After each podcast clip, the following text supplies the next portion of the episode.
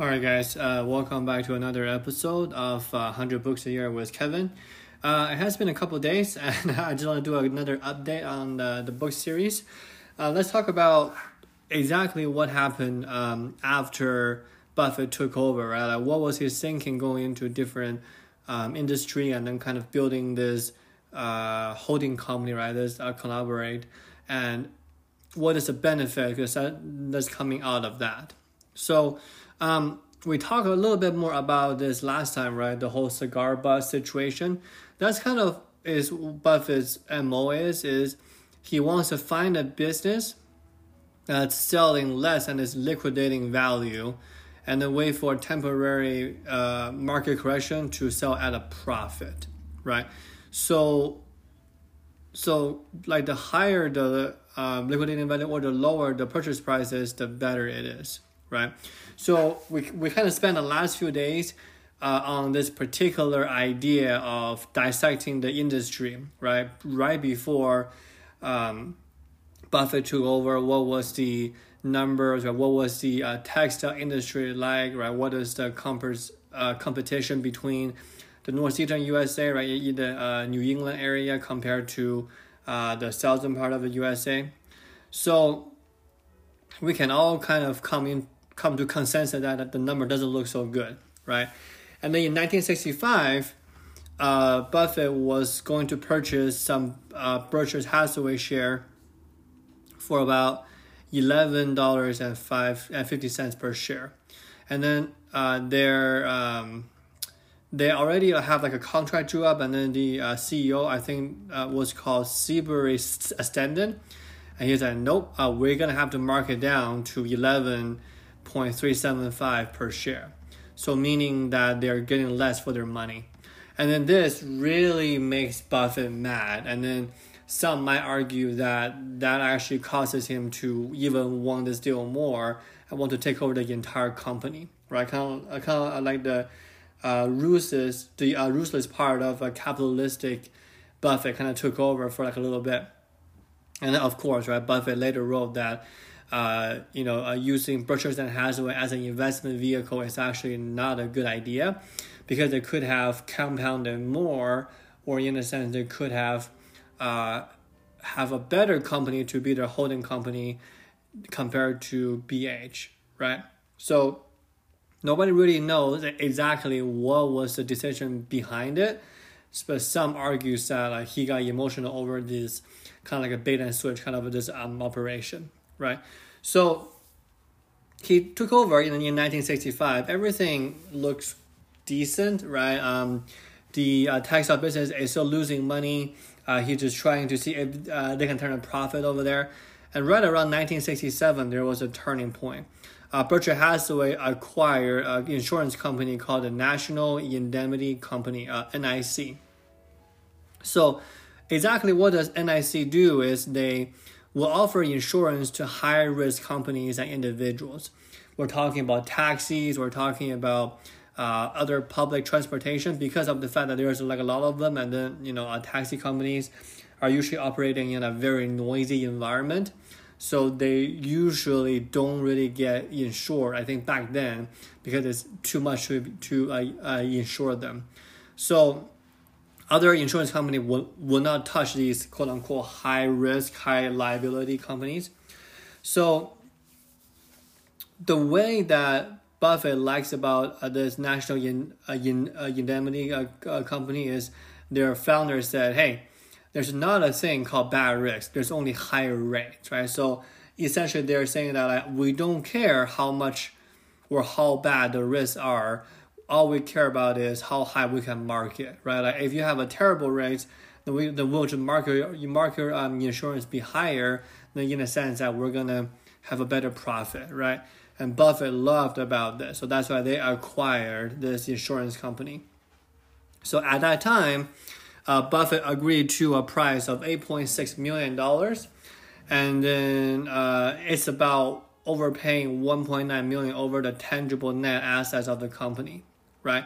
And then you're saying, hmm, this kind of goes against his belief, right? Like, why would you overpay close to two million to get this insurance company, right? So this kind of like showcase why would he do it, right?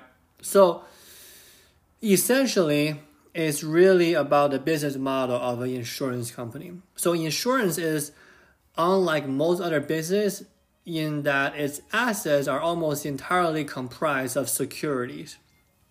Right, so let that sink in.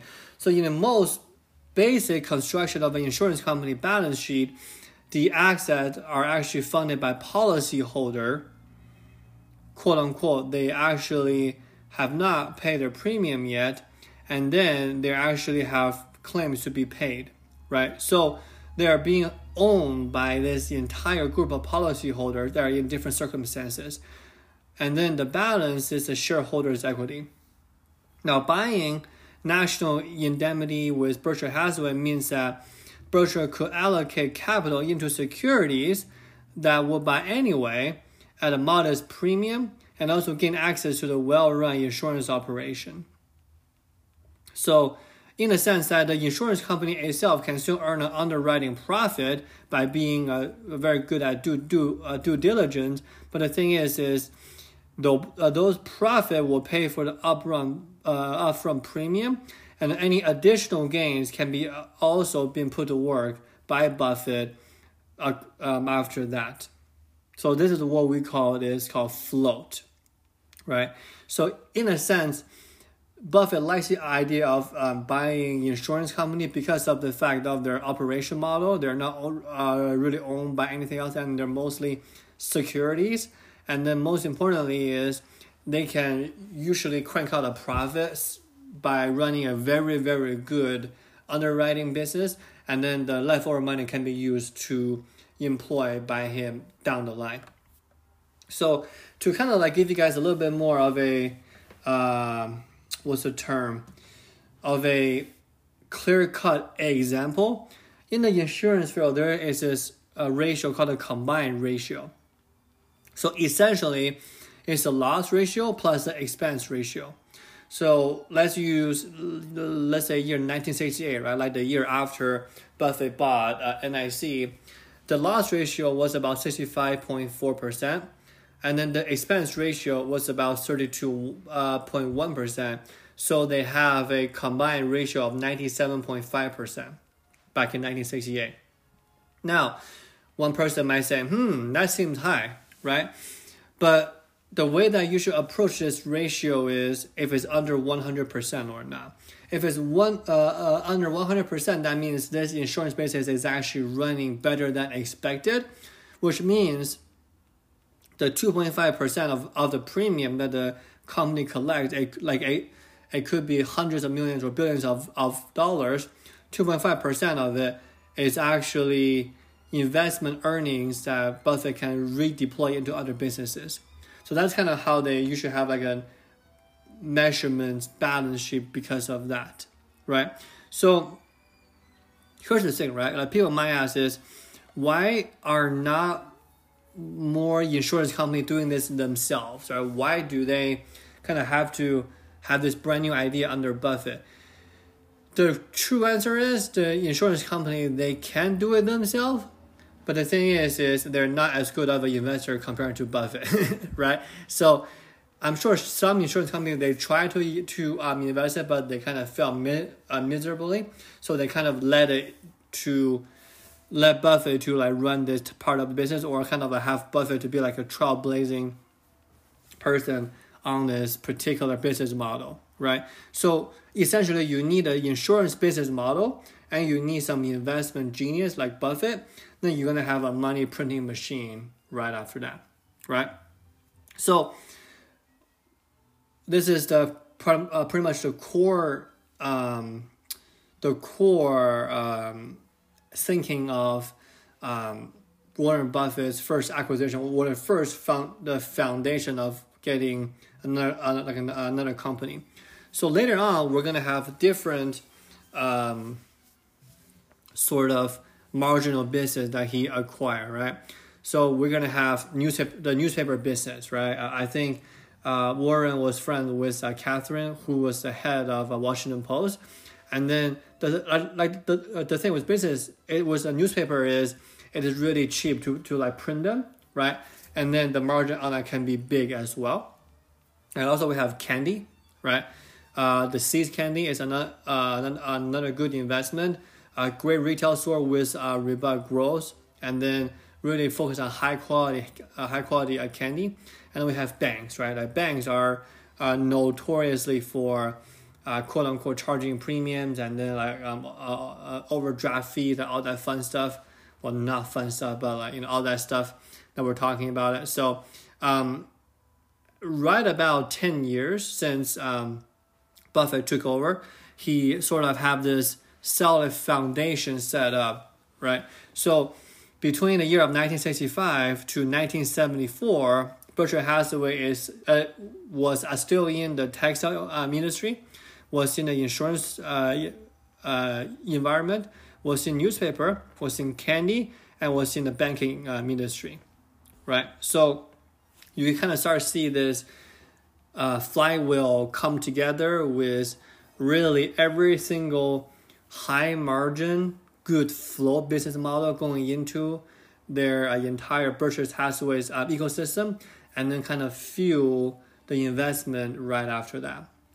So that's it. That's what we're gonna touch on today, and I really like the fact that um, it's really, really kind of interesting to go over the founding stories of this uh, giant companies, right? And then now in the 60s and 70s, Warren Buffett kind of find their footing, and then they kind of expand on this um, kind of like trajectories, right? Like there was another uh, good retail company that they bought was uh, what was it again? A Nebraska Furniture Company, right? Same thing. So I think the lesson of this is really be able to recognize the overturning pattern of the environment first or the uh, industry first and after that really be able to uh, invest in good companies and really everything points to investing right if you can get any edge in buying a company or um, acquire a company it's really really good to do it and then there's there's uh, different types of companies that buffett can own right we talk about insurance we talk about candy, we talk about banking, and we talk about newspaper as well. And then I think the next kind of a big turning stone was actually in the early 2000s where uh, Berkshire Hathaway goes into tech. But I think most people know that side of the story pretty well, how they changed their views on Apple, and then um, Apple actually made them more profitable than any of the other investment that they've made in the previous like 20 to like 30 years. So um, that's it, guys. We're gonna finish our episode today, and then next time we're gonna do our last episode. We're gonna talk about what does Buffett thinks was their uh, top mistakes 25 years into their uh, existence, and we're gonna touch on that as our last episode next time. All right, thank you so much for listening, guys. If you like the podcast, uh, subscribe and share with your friends, and then I will talk with you guys next time. Bye.